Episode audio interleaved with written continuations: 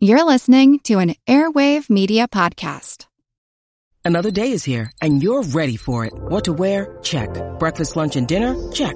Planning for what's next and how to save for it? That's where Bank of America can help. For your financial to-dos, Bank of America has experts ready to help get you closer to your goals. Get started at one of our local financial centers or 24-7 in our mobile banking app. Find a location near you at bankofamerica.com slash talk to us. What would you like the power to do? Mobile banking requires downloading the app and is only available for select devices. Message and data rates may apply. Bank of America and a member FDIC.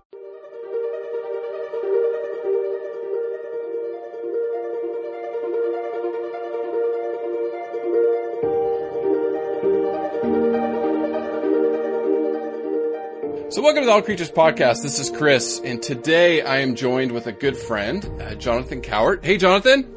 Hey, nice to be here.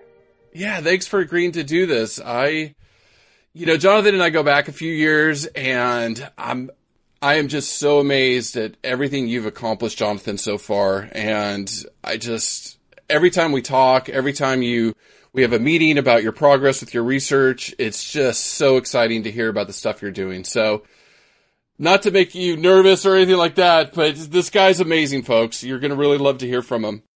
I really appreciate that. I uh, think you built me up a little bit much there. I know, I know. That's how you feel, right? But seriously, so Jonathan, I would describe Jonathan, and I'm going to let him give his background here in a second.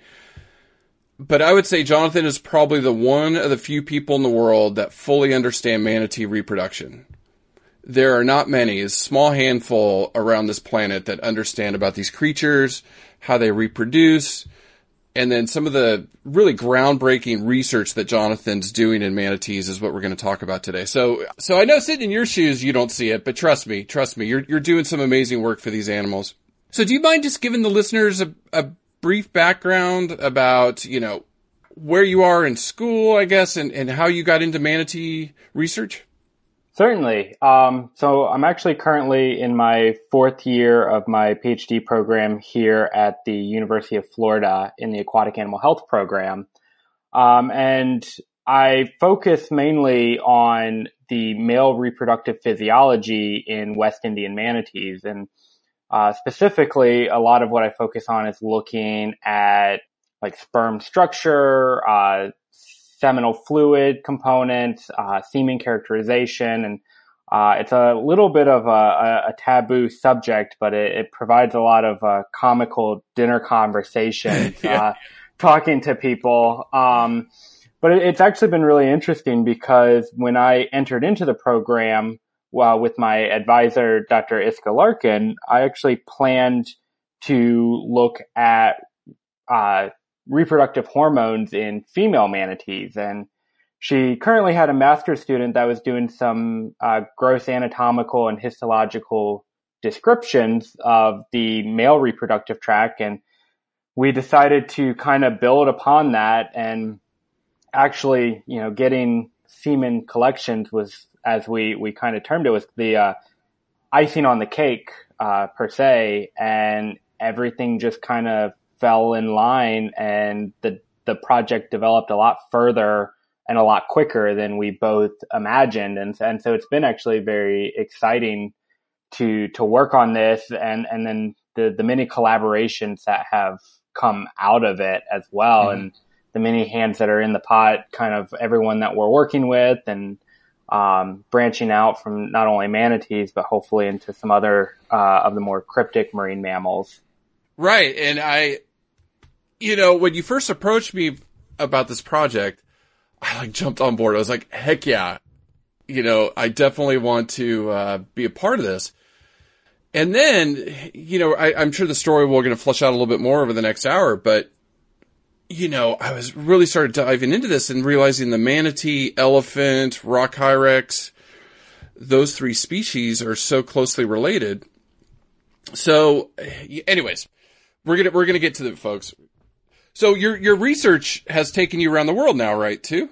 It it has. It's actually um, that's one of the the perks of being a graduate student is is traveling to a lot of places where sometimes we don't uh, normally go either on vacation or or whatnot. And so it's actually um, taken me over to uh, South Africa where we've done some work uh, in the Rock Hyrax with a, a pretty beloved collaborator over there, uh, Dr. Gerhard van der Horst.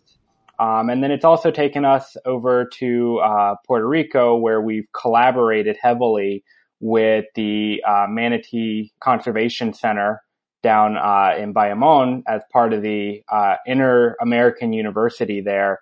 And, and, they have really helped us uh, by collecting some of the samples. Um, well, I should say sharing some of those samples um, that they do for for routine health assessments. And so we've been able to take advantage of of uh, some of the work that they've done in, in, being able to collect those samples and use some more modern technology to start delving in and actually filling some of those gaps that we have in this knowledge uh, of male reproductive physiology in the species. Right. It, it, it's funny. We actually, in our naked mole rats, we actually bring up Prof because he's one of the few people that have actually looked at it in naked mole rats as far as male reproduction. So again, it's a small world. He he certainly can uh, uh, get sperm from any species. Uh, he he's gone from mollusks uh, all the way up the up the uh, the trophic levels. So yeah, I mean African elephants. Exactly. Yeah, yeah. So where did you? I mean, your work in conservation. When did that bug hit you? Um, I would definitely say. I mean, maybe I'm a, little bit different than a lot of the other, I guess, conservationists out, conservationists out there. But uh, my my conservation background actually really developed in my undergrad at the University of North Carolina in Wilmington. I was always interested in biology and science. Um, that, that, was definitely a subject I excelled at in high school um, and and in other secondary school. But actually getting into kind of the the junior and senior year of my of my undergraduate work, uh, where I worked a little bit with the stranding program through UNCW. Uh, they really helped build that kind of taking the biology and linking it with ecology and conservation. And, and so while I guess I would say my, my conservation background or involvement came a lot later, uh, than, than maybe a lot of other people, um, it really is founded in, in a really deep interest in marine science and marine biology. So, you know, I really want to get your take on manatees. And I, and I just want to, I guess I just want to jump there first. You, each year, you have been doing a lot of necropsies on manatees. What is causing their decline, I guess, or what is their cause of mortality for most of them in Florida? Well, in, in Florida, it certainly is, you know, one of the, one of the top threats that the, the Florida manatee faces is certainly human activities such as, uh, watercraft strikes, you know, but there are other natural causes. I mean, it, it's not all kind of doom and gloom on the, the human side. You know, we have cold stress that, that really, uh, that they suffer from.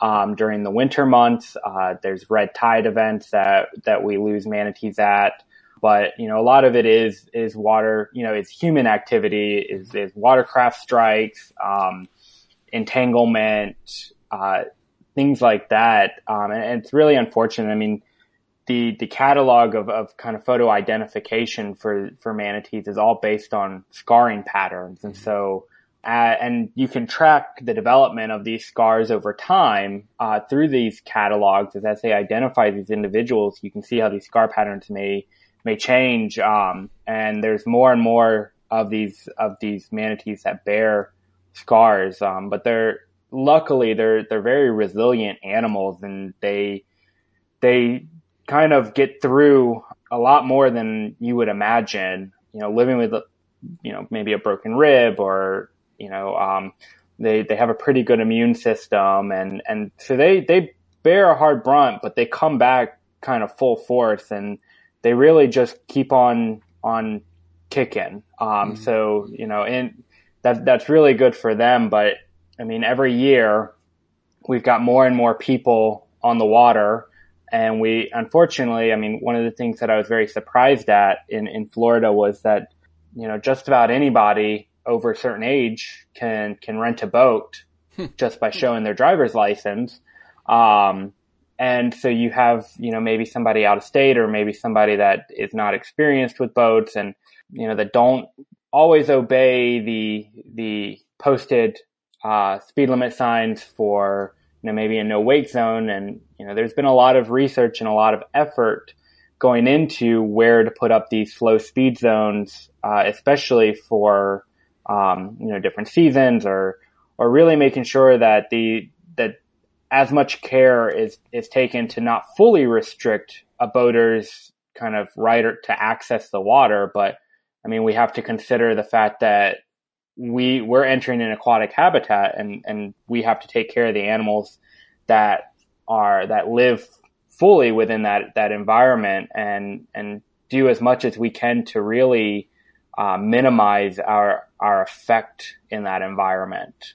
And and it's you know it's truly kind of uh, heartbreaking, you know, to be out on the water and to see how many people ignore those slow speed zones. How many people, I mean, uh, you know, just in my couple years in Florida, it, it's really a split kind of divide where you get a lot of people who generally just don't like manatees because, you know, it's, oh, we have to go through all the slow speed zones and it takes so much longer to get out to the ocean or we can't, you know, ride our boat at, at full plane for however long we want to. And, and it, it's an annoyance that they're there. And then you've got another equally, if not more strong willed group that are there to, to, uh, fight for the manatees and, and love the manatees and see them as, as really the amazing creature that they are. And, and it seems, uh, especially in Florida, that that that group is the one that really stands out and the really and the one that shines. And, and there's a lot of kind of civilian scientists that that really add to protecting the species. So since I've left Florida, I haven't really been paying attention, but I did remember seeing in the news that they were going to remove a lot of these protections that they've had in place with the manatees, just based on, like you said, that half of the population that does not you know, that finds them a hindrance. Do you know where we are with that?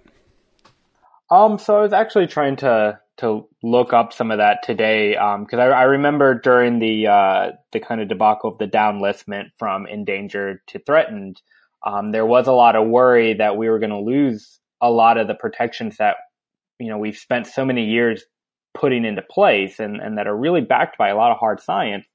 Um, and then I do remember right after the downlistment, you know, watching the news that there were some proposals within, I guess, the local government to start doing away with some of these protections. Um, as far as I know, you know, unfortunately, I've, I've been kind of the bad scientist with manatees and I haven't paid as much attention to it as, as I should have. But, um, as far as I know, not really anything has been taken back or, or repealed or, or, pulled back, um, and that a lot of those protections still uh, remain in place. Um, I could be wrong, and, and that's definitely something I, I, was trying to look into briefly in the lab today.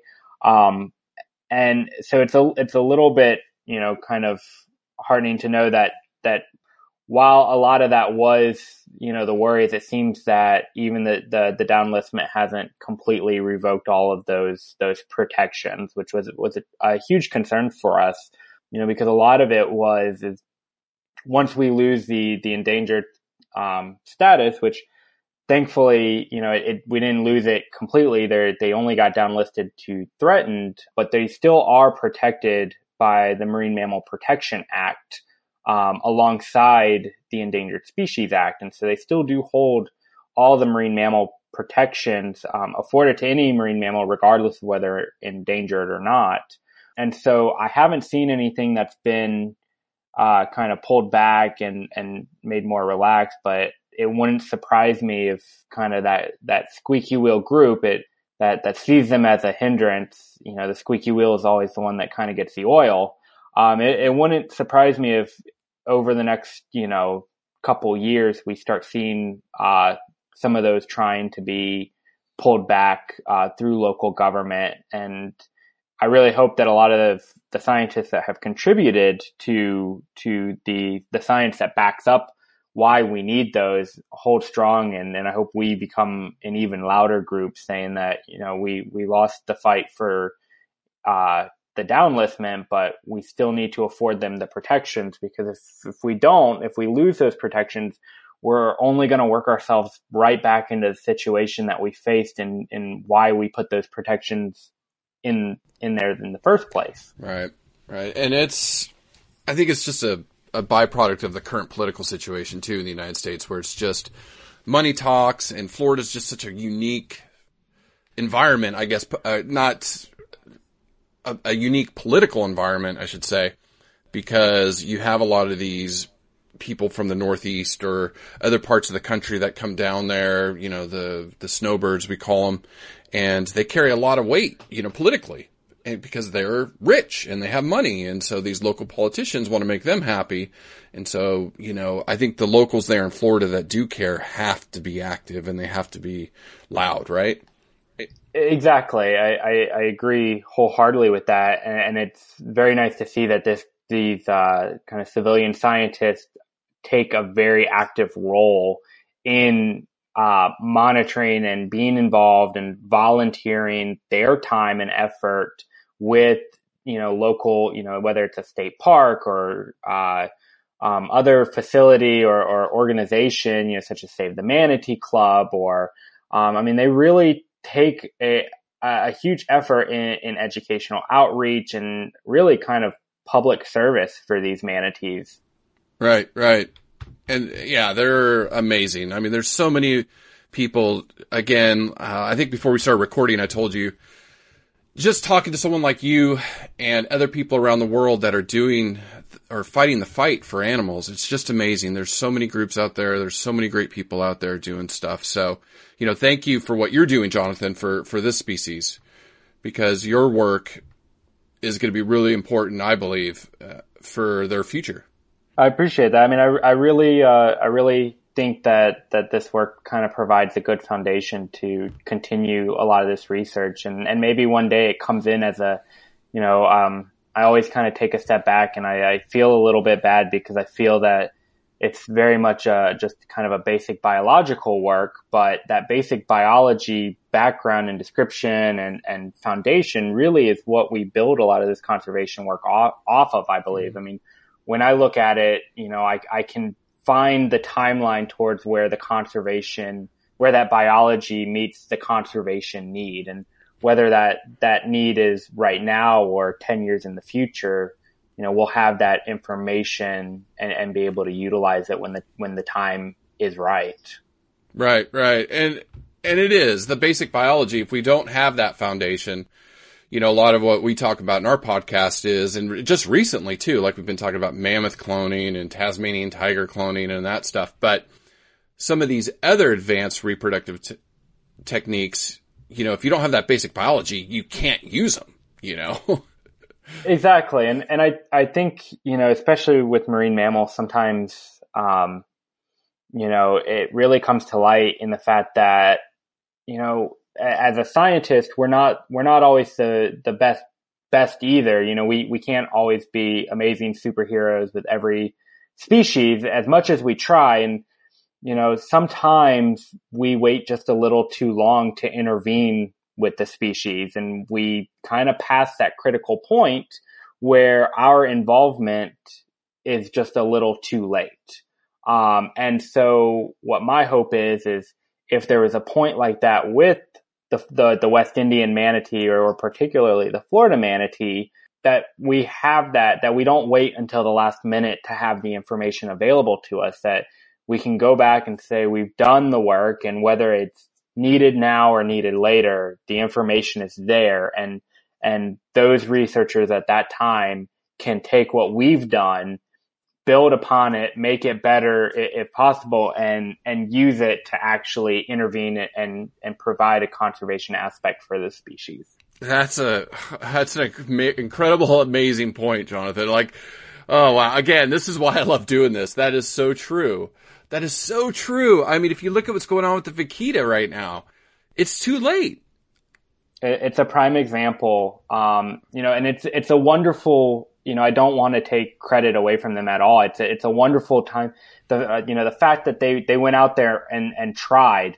Um, but, you know, at, at the end of the day with what, 30 something, you know, 30 mm. or, or 32 individuals left, you know, at that point it is a, a sometimes a little too late. Um, and, and there, there are probably examples where I'm completely wrong at that, where you, you go in with that many and, and it's a successful turnaround. And, and those are, you know, kind of miracles that happen. And, and those are the ones that we kind of rejoice about.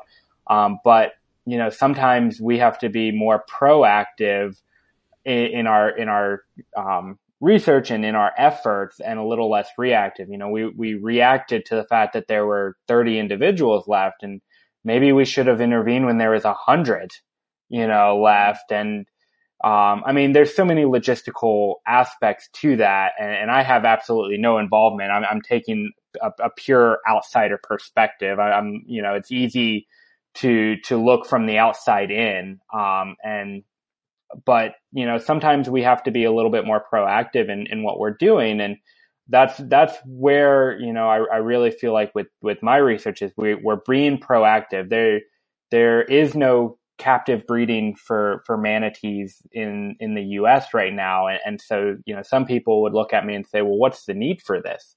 Well, you know, my my answer, and and it's certainly developed as I've progressed through this research, is you know the fact that okay, maybe there is no no captive breeding at the moment, but you know, it is a somewhat inbred population in Florida. And, you know, what happens when the genetic diversity is, is too low in, in, the species, whether that ever happens or not. Um, but if it does, shouldn't we, shouldn't we have kind of solved the problem or began to solve it way before it was a problem? Right. No, that's, yeah, again, another amazing point. Before we jump into kind of the nuts and bolts on what you're doing specifically in your research, I, I, I would like to ask you, how difficult is it to work with marine mammals as far as doing research? You know, I, have listened to you and, and I know what you're doing and I've listened to some of the struggles, but maybe you can tell some of the researchers the difficulty in working with the manatee specifically, you know, uh, you know, some of the, the hurdles that you've had to overcome.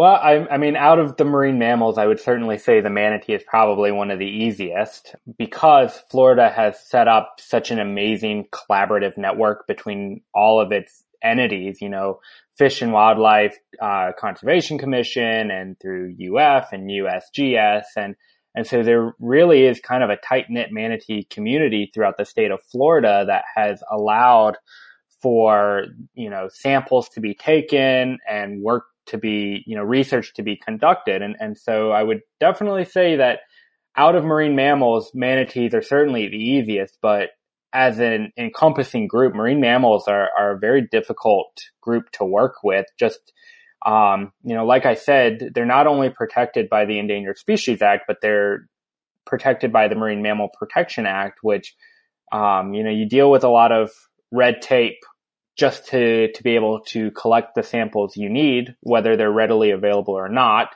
Um, and with that too comes, you know, the, the, um, kind of the dreaded sample size number. You know, do we have enough, do we have enough samples? And, and that was, you know, that was certainly a lot, you know, your background and interest with exotic species is why I, I kind of sought you out as, as a, a, a you know, collaborator and committee member for this research was because, you know, out of the animal sciences, you seem to be just about the only one that was, that, that understood the, the difficulties, you know. It is. I don't, I, I don't have a hundred manatees that I can go out and manipulate, you know, and, and so the, you know, while those dog and mice and, and, uh, cow and pig people have it a lot easier mm-hmm. than they, they probably know it. Um, you know, they're, they're certainly the ones that come back and, and ask us why we're not doing everything that sh- should be done. And a lot of it's because we can't do it. Right. Uh, you know, and there's right. just simply a lot of things that we, we can't do. Um, but I think if you talk to a marine mammal biologist or researcher, one of the things that you will find is that we have a pretty good aptitude for finding our way around those methodology issues and those those logistical issues to get the samples we need and to get the the uh, you know the appropriate uh, kind of setup and experiment or or observation. I mean, we're when you're when you're faced with the difficulty of always having to be at the hard end of the stick, you know, not having an easy route to go, you you find the best you find kind of an alternative that gets the same answer as as what you would have with with some of these other things. And it's pretty miraculous you know some of the ingenious techniques that marine mammal researchers have come up with and the the beautiful data that they've produced um, by coming up with these techniques. And a lot of them just start as a rough idea that that these researchers have have polished and they they took a, a gamble and you know they thought it through and you know they really come up with with some amazing things. And um, I mean, especially with, with manatees is one of my biggest issues is, is sample size. Mm-hmm. Um, you know, especially with semen characterization and, and collection, um, we're having to find a, a way around that. And, and, so, you know, we currently have one animal that we've, we've characterized the semen for. Well, you, know, you can't make any conclusive, uh, you know, or any conclusions at, at a population level, you can simply say that for this individual. And who's to say we don't have the oddball of the of the entire population? Yeah. um, and those are certainly things that we have to consider, and they're always things that are at the back of our minds, you know, and they're the things that people um, really kind of, you know, I don't want to say berate, but you know, for lack of a better word, that's a lot of our pushback is, you know, how do you know you don't have that weirdo? Well, we don't. We just sometimes we can't say we can't make a conclusion at a population level, but you know we can start building the foundation. You know, it, every every brick matters in the foundation, and so every brick we lay is something to continue to build off of. And you know, so especially with um, you know part of my research with sperm structure, looking at ultrastructure or morphology, or just looking at you know redefining the morphometrics uh, of the the sperm itself, we've combined post-mortem collections, you know, collecting sperm from sexually adult um, or sexually mature adult males from the vas deferens.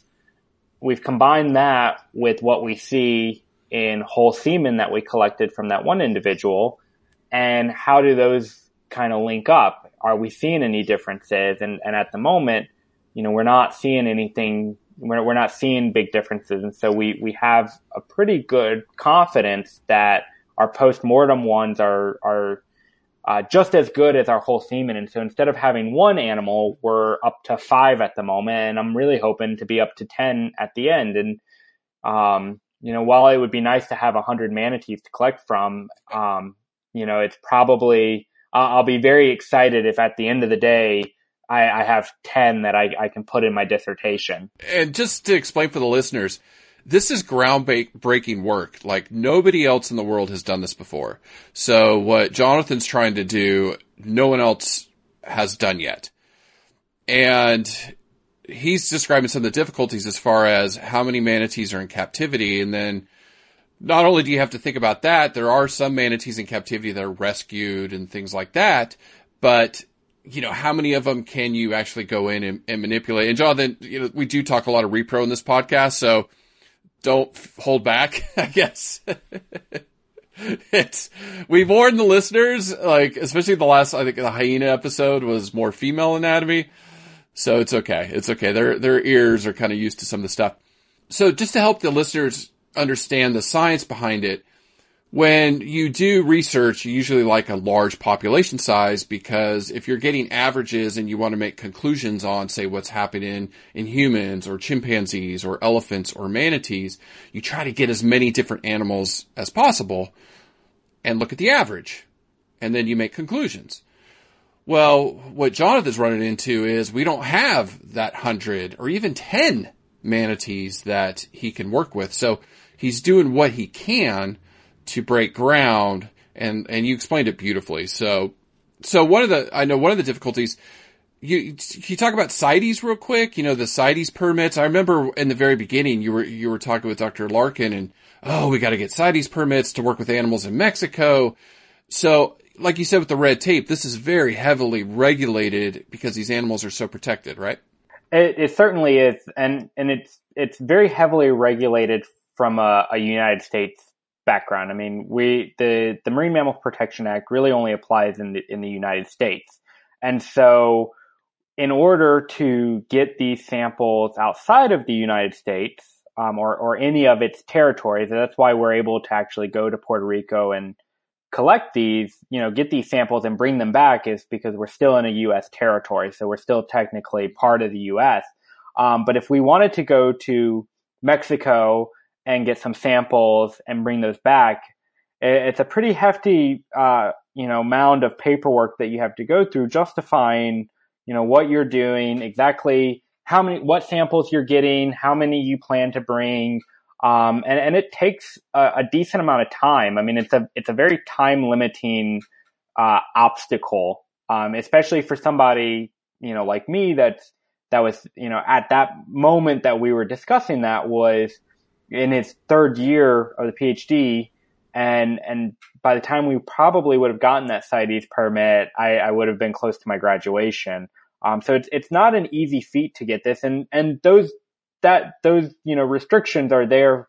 Uh, you know they're in place for a reason, and so um, while it is a little bit inhibitory, the the background behind them and, and the the reason for them is, is wholly justified.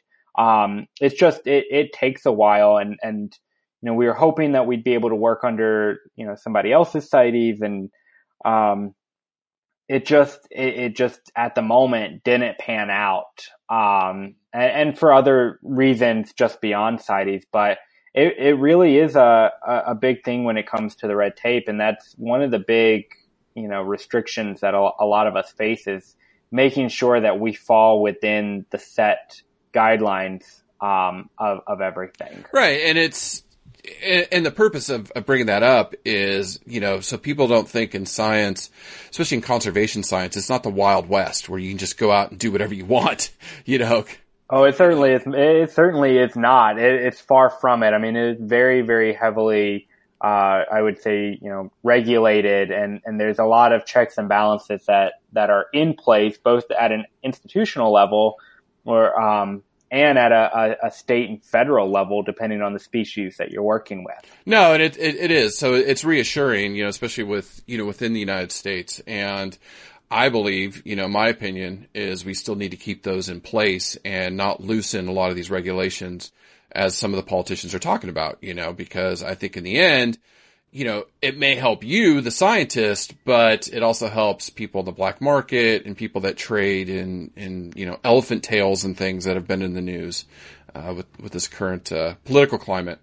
Exactly. Exactly. I mean, though, while, while it, it is a bit frustrating at, on, at the scientist level, you know, having to spend many, many hours and, and you know, being very frustrated trying to make your way through this maze of, of regulatory paperwork that it, you know, like you said, it's there for a reason and, and we're doing this for a reason. And the reason that some of these species are, are hanging on as long as they, they have been is because of the regulations that we've put into place. And, um, you know, it's, it's my belief as a scientist that, that we should definitely be held to a very high level of of obeying, uh, you know, and following a lot of these regulations, um, kind of setting setting the example. You know, it's just like you would, you know, at least in my belief, I would expect a law enforcement officer to be obeying traffic laws, and and anything that he would stop me for, I would expect him not to be doing. And I, I, do want to come back to some of the pressures that manatees are facing, but I think this is a good point to kind of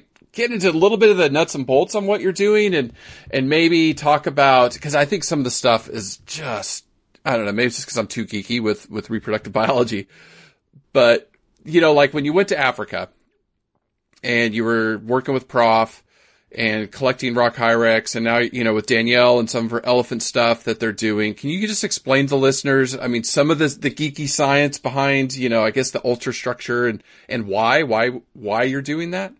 Uh, definitely. I, I mean, I, I, I totally kind of geek out about my research yeah. as well. And, and it, it's even, it, it's even better that it is reproductive related because, you know, especially when you give a presentation, you can definitely, you, you can see all the people that start to blush in the audience when you start talking about these subjects and, and that kind of eggs you on as you keep going. But, um, a lot of what I'm doing, I mean, I'm, I'm really trying to, so, for for the Florida manatee, you know, and, and I'll I'll touch on the the hyrax and the elephant as I as I kind of go along and, and build the story. But in the Florida manatee, there's really not a whole lot out there regarding male reproductive physiology. Um, and so there's, if I'm not mistaken, over the past decade, from about 1995 to 2015, um, there were about five publications of um, on on really focused on male reproductive physiology in the west in in the West Indian or, or more specifically the Florida manatee. So we we have you know we have an understanding of the reproduction, but when it comes to reproductive physiology, we're very very centered around uh, female reproductive physiology because you know there is a lot of belief that it really lies on the female for a lot of this, and and you know my my thought is on that is it takes two to tango. There there are two sides to this story, and if you have an amazing female with great reproductive biology and you have a really poor male, it still doesn't add up. You know, so you need good quality from both sides, and so. Um, you know, there there was one paper on looking at sperm structure, and after that, really nothing centered, you know, really even on on sperm or semen. And nobody really thought we were going to be able to get semen from a manatee in the first place. Um, and so what I'm trying to do is really start characterizing some of these semen parameters. And so volume uh, of, you know, an ejaculation, an, an average ejaculation. So while we were in Puerto Rico this last time, we were there for two weeks. Um, over that two week period, we were able to get seven different uh, ejaculates. And so, you know, we looked at volume, we looked at uh, pH of the semen, uh, which was remarkably higher than what we we imagined. Um, it, it, was definitely higher than what we see in the in the elephant. Um, we looked at you know kind of the color and appearance of it. What's the concentration? You know, for this individual, um, you know, and this this links back to you know if you want to look at domestic animals like horse or, or bovine, you know, cattle and that for, for breeding purposes, you know, a lot of them look at the concentration of that ejaculate to figure out, you know, what's the, the breeding dose and how much do you, you know, do you put in and, and is this a good sample? Is it concentrated? Is there a lot of sperm in it or is there not that many sperm? And so, you know, we looked at the concentration of every ejaculate. We looked at, um, so we did volume, pH, concentration. We looked at motility. Motility was one of the biggest parameters that we did, and we were able to use a computer aided sperm analysis system um, to do that. And so we look at all the sperm that are moving, you know, to calculate our total motility, and then how many of those sperm are actually moving in a forward uh, pathway. So, you know, some of these are swimming in circles, some of these are kind of vibrating in place. Um, and then some of these are swimming quite quickly across the screen. And so we're, we're looking at, you know, not only looking at just basic motility, what, you know, how many, what's the percentage that are moving, but what are the different kinematic properties of, of each ejaculate, you know, each sample. And so how many of this population are swimming at a rapid velocity, at a medium velocity, or at a low velocity, and how many of these are motile? And so this system is it's an amazing system. And, and, one of the biggest perks of it is the fact that we are able, it, it's mobile, it, it's portable, so we can take it wherever we want to. Um, and so, you know, we looked at that. We looked at hyperactivation of the sperm.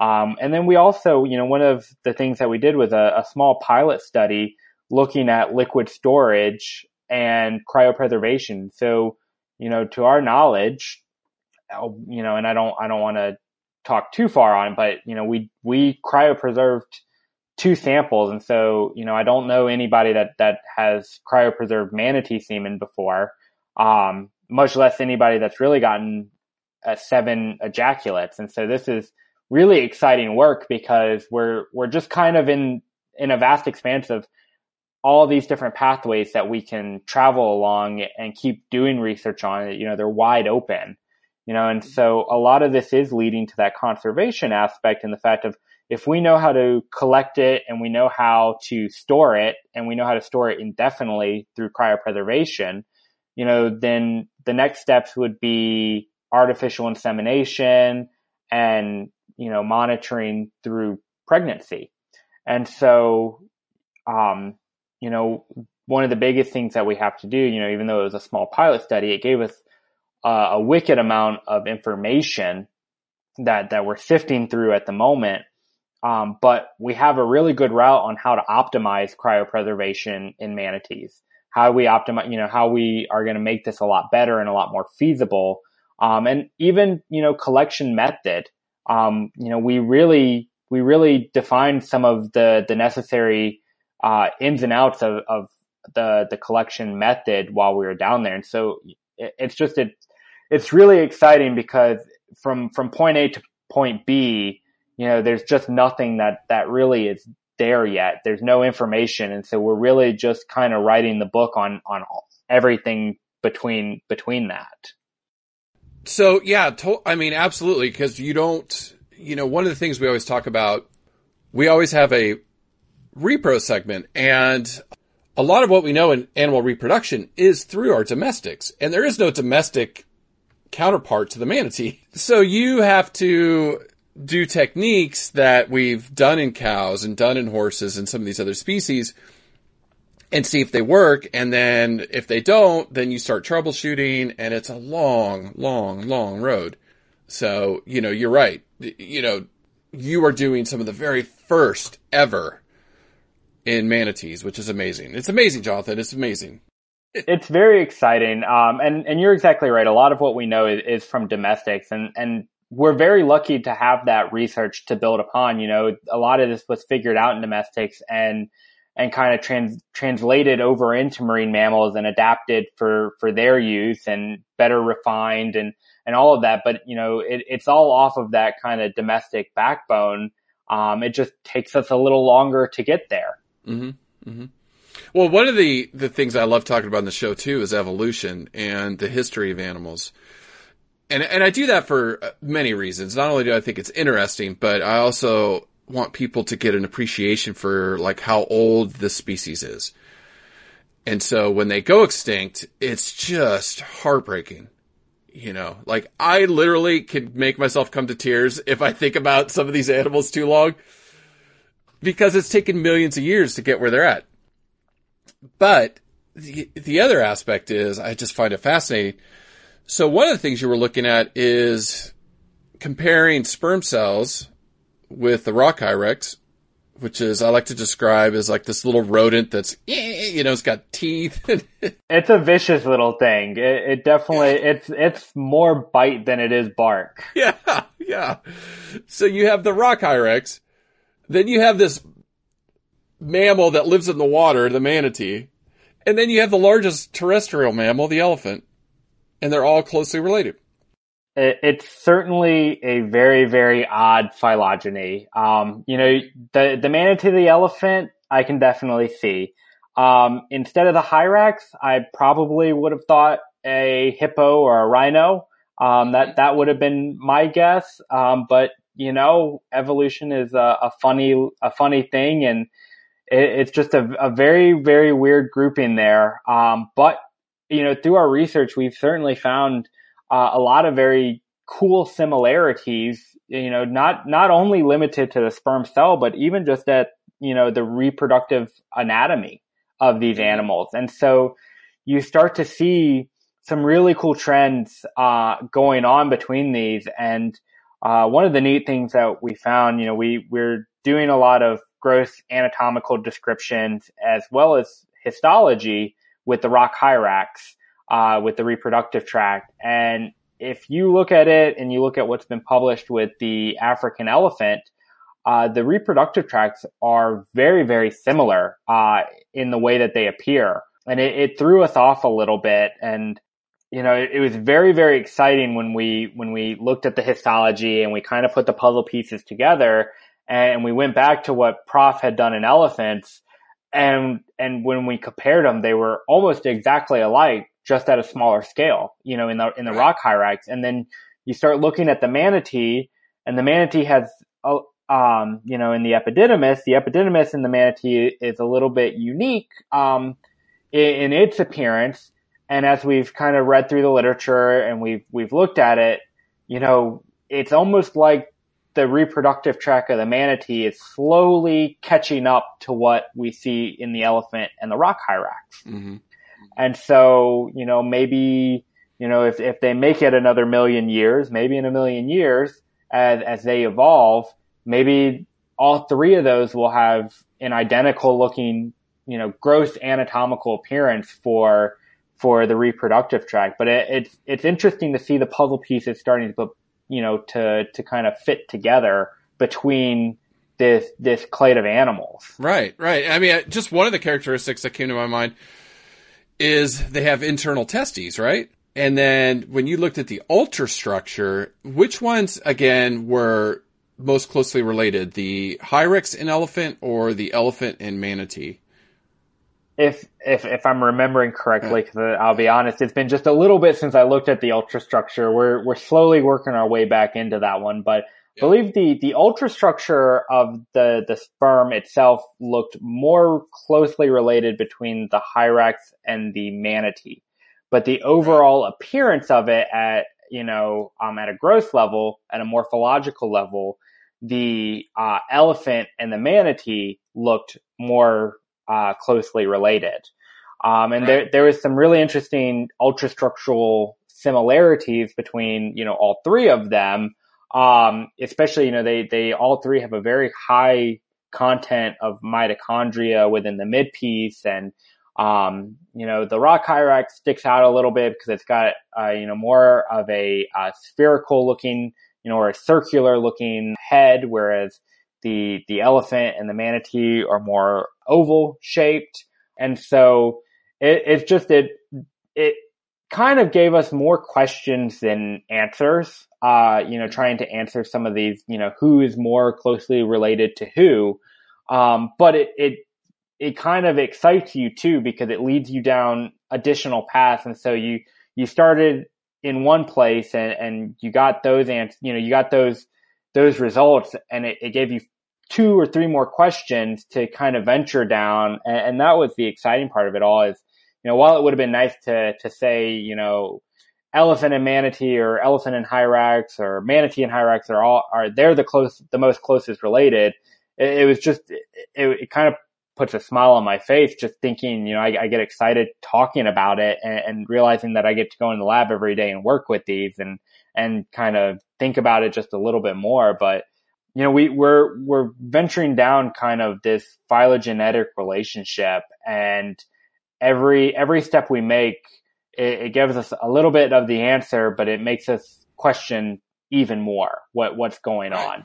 Right. And it's like, I, I, you know, when we started going down this path a few years ago, it, you know, we had this debate. What, you know, did the manatee leave the oceans to become elephants? You know, their, their ancient ancestors, or did like an ancient elephant ancestor go to the water and become the manatee. And we, yeah, it was an interesting discussion. I was like, I always thought, oh, you know, the mammal or they came out of the water onto the land, but Dr. Larkin was like, uh, who's to say that it didn't go the other way? And I was like, you're right, you know? Exactly. Well, and then you throw in this, this, you know, oversized guinea pig. Where does, where does it fit into the mix of, of all of that? It doesn't. It doesn't. It doesn't.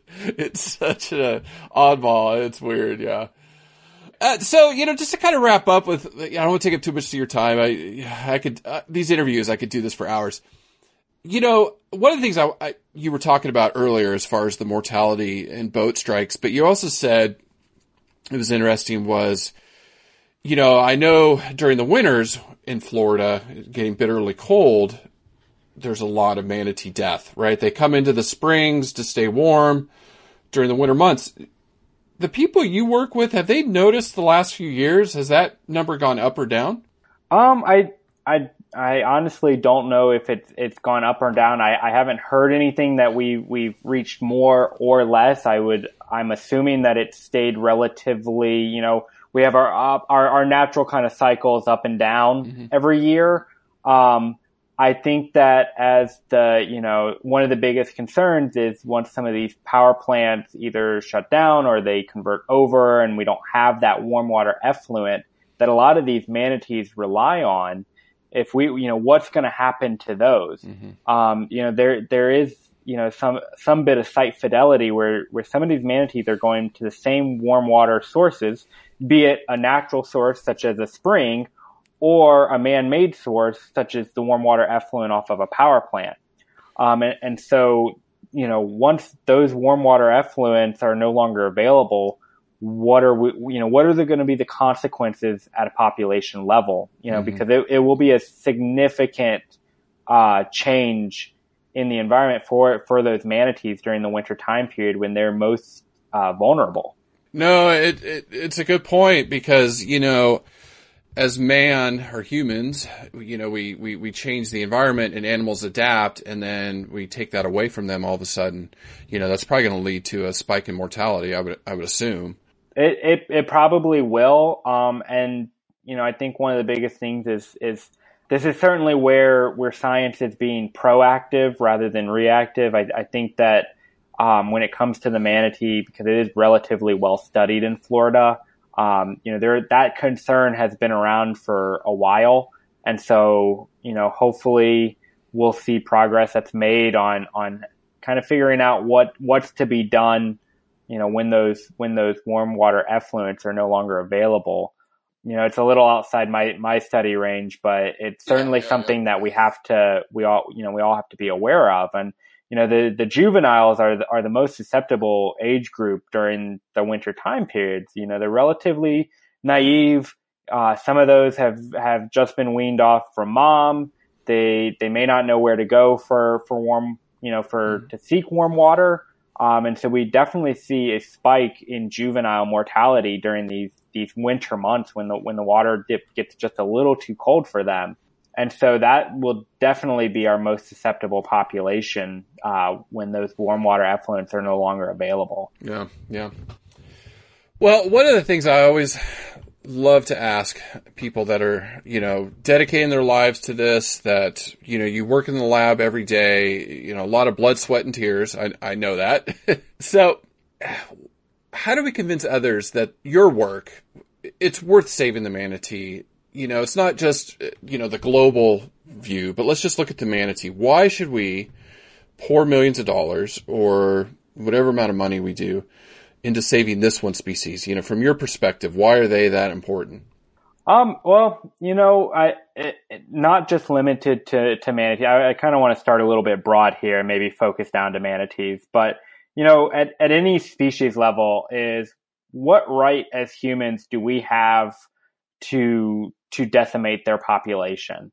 You know, I, I don't think that you know as a human, we have the right to to knock out any species that's kind of in our way, that you know is is kind of in the pathway or an obstacle, or, or stops us from doing what we want to do.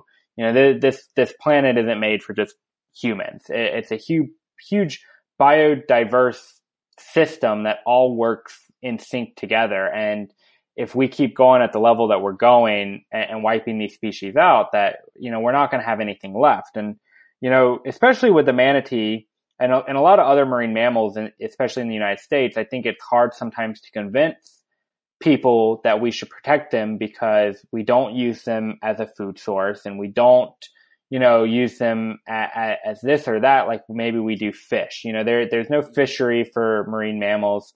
There, you know, there's no um, products that we get from them, you know, but a lot of it is, you know, look at the ecotourism that manatees provide, uh, especially in Crystal River. Crystal River, Crystal River thrives off of ecotourism for manatees. Uh, you know, they've got a beautiful spring system. Um, that's, you know, if you type in snorkel with manatees, the first place that's going to pop up is Crystal River, Florida.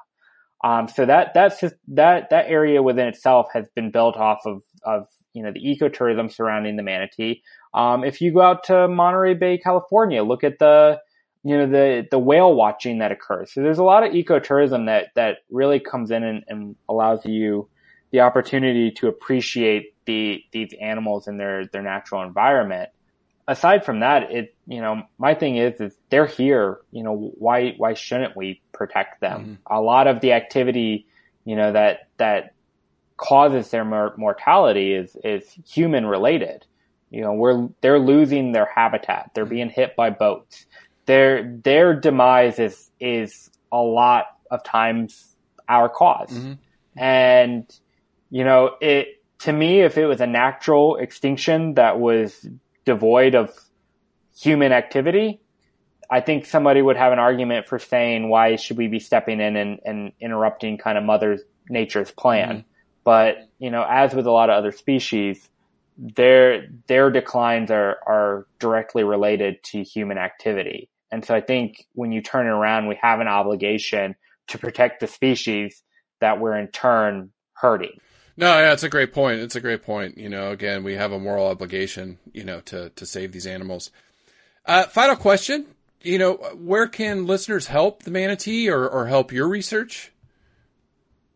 Um, I, you know, um, for a lot of that, there's a lot of really good organizations uh, across the state of Florida, um, such as Save the Manatee Club or Fish and Wildlife Conservation Con- um, Commission. Um, I know Save the Manatee Club takes, you know, a lot of, of donations and there's a lot of kind of civilian scientists do that. And so, you know, outside of Florida, you know, there, there's ways to be involved. Um, educational outreach, just being educated about the species really helps.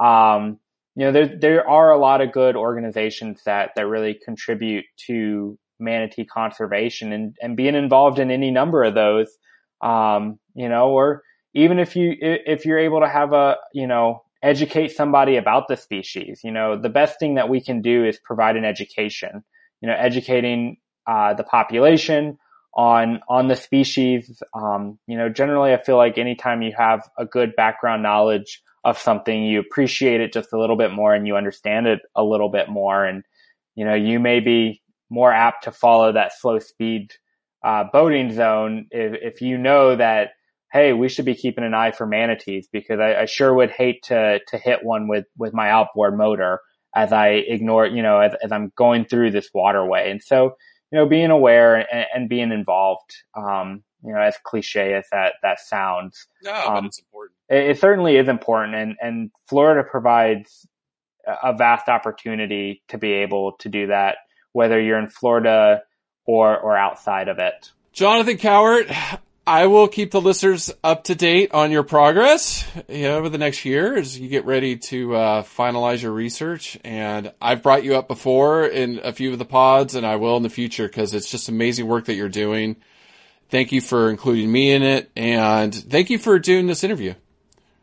I, I really appreciate the opportunity to, you know, it just kind of as the last thing to say is, you know, uh, I appreciate your support through it, you know, both, um, you know, emotional and, and research wise. And, you know, I appreciate a lot of the people that have contributed to it. You know, I know you, I'm sure you've talked about Danielle quite a bit as well. I mean, she's been a major collaborator, uh, and, and driving force in this research too. And so I certainly wouldn't have been able to get as far as I have with, without her and, uh, the numerous people that, you know, we collaborate with and, and they all kind of bring a different level of excitement to it and a, and a different viewpoint. So, you know, as with any science, it, it's not just an individual thing. It, it, it's, it, it's a highly collaborative effort that, that really brings a lot of people together. No, it's a great point. It's a great point. Yeah, yeah. Well, take care, Jonathan, and thank you for listening. Thank you very much. All right, take care.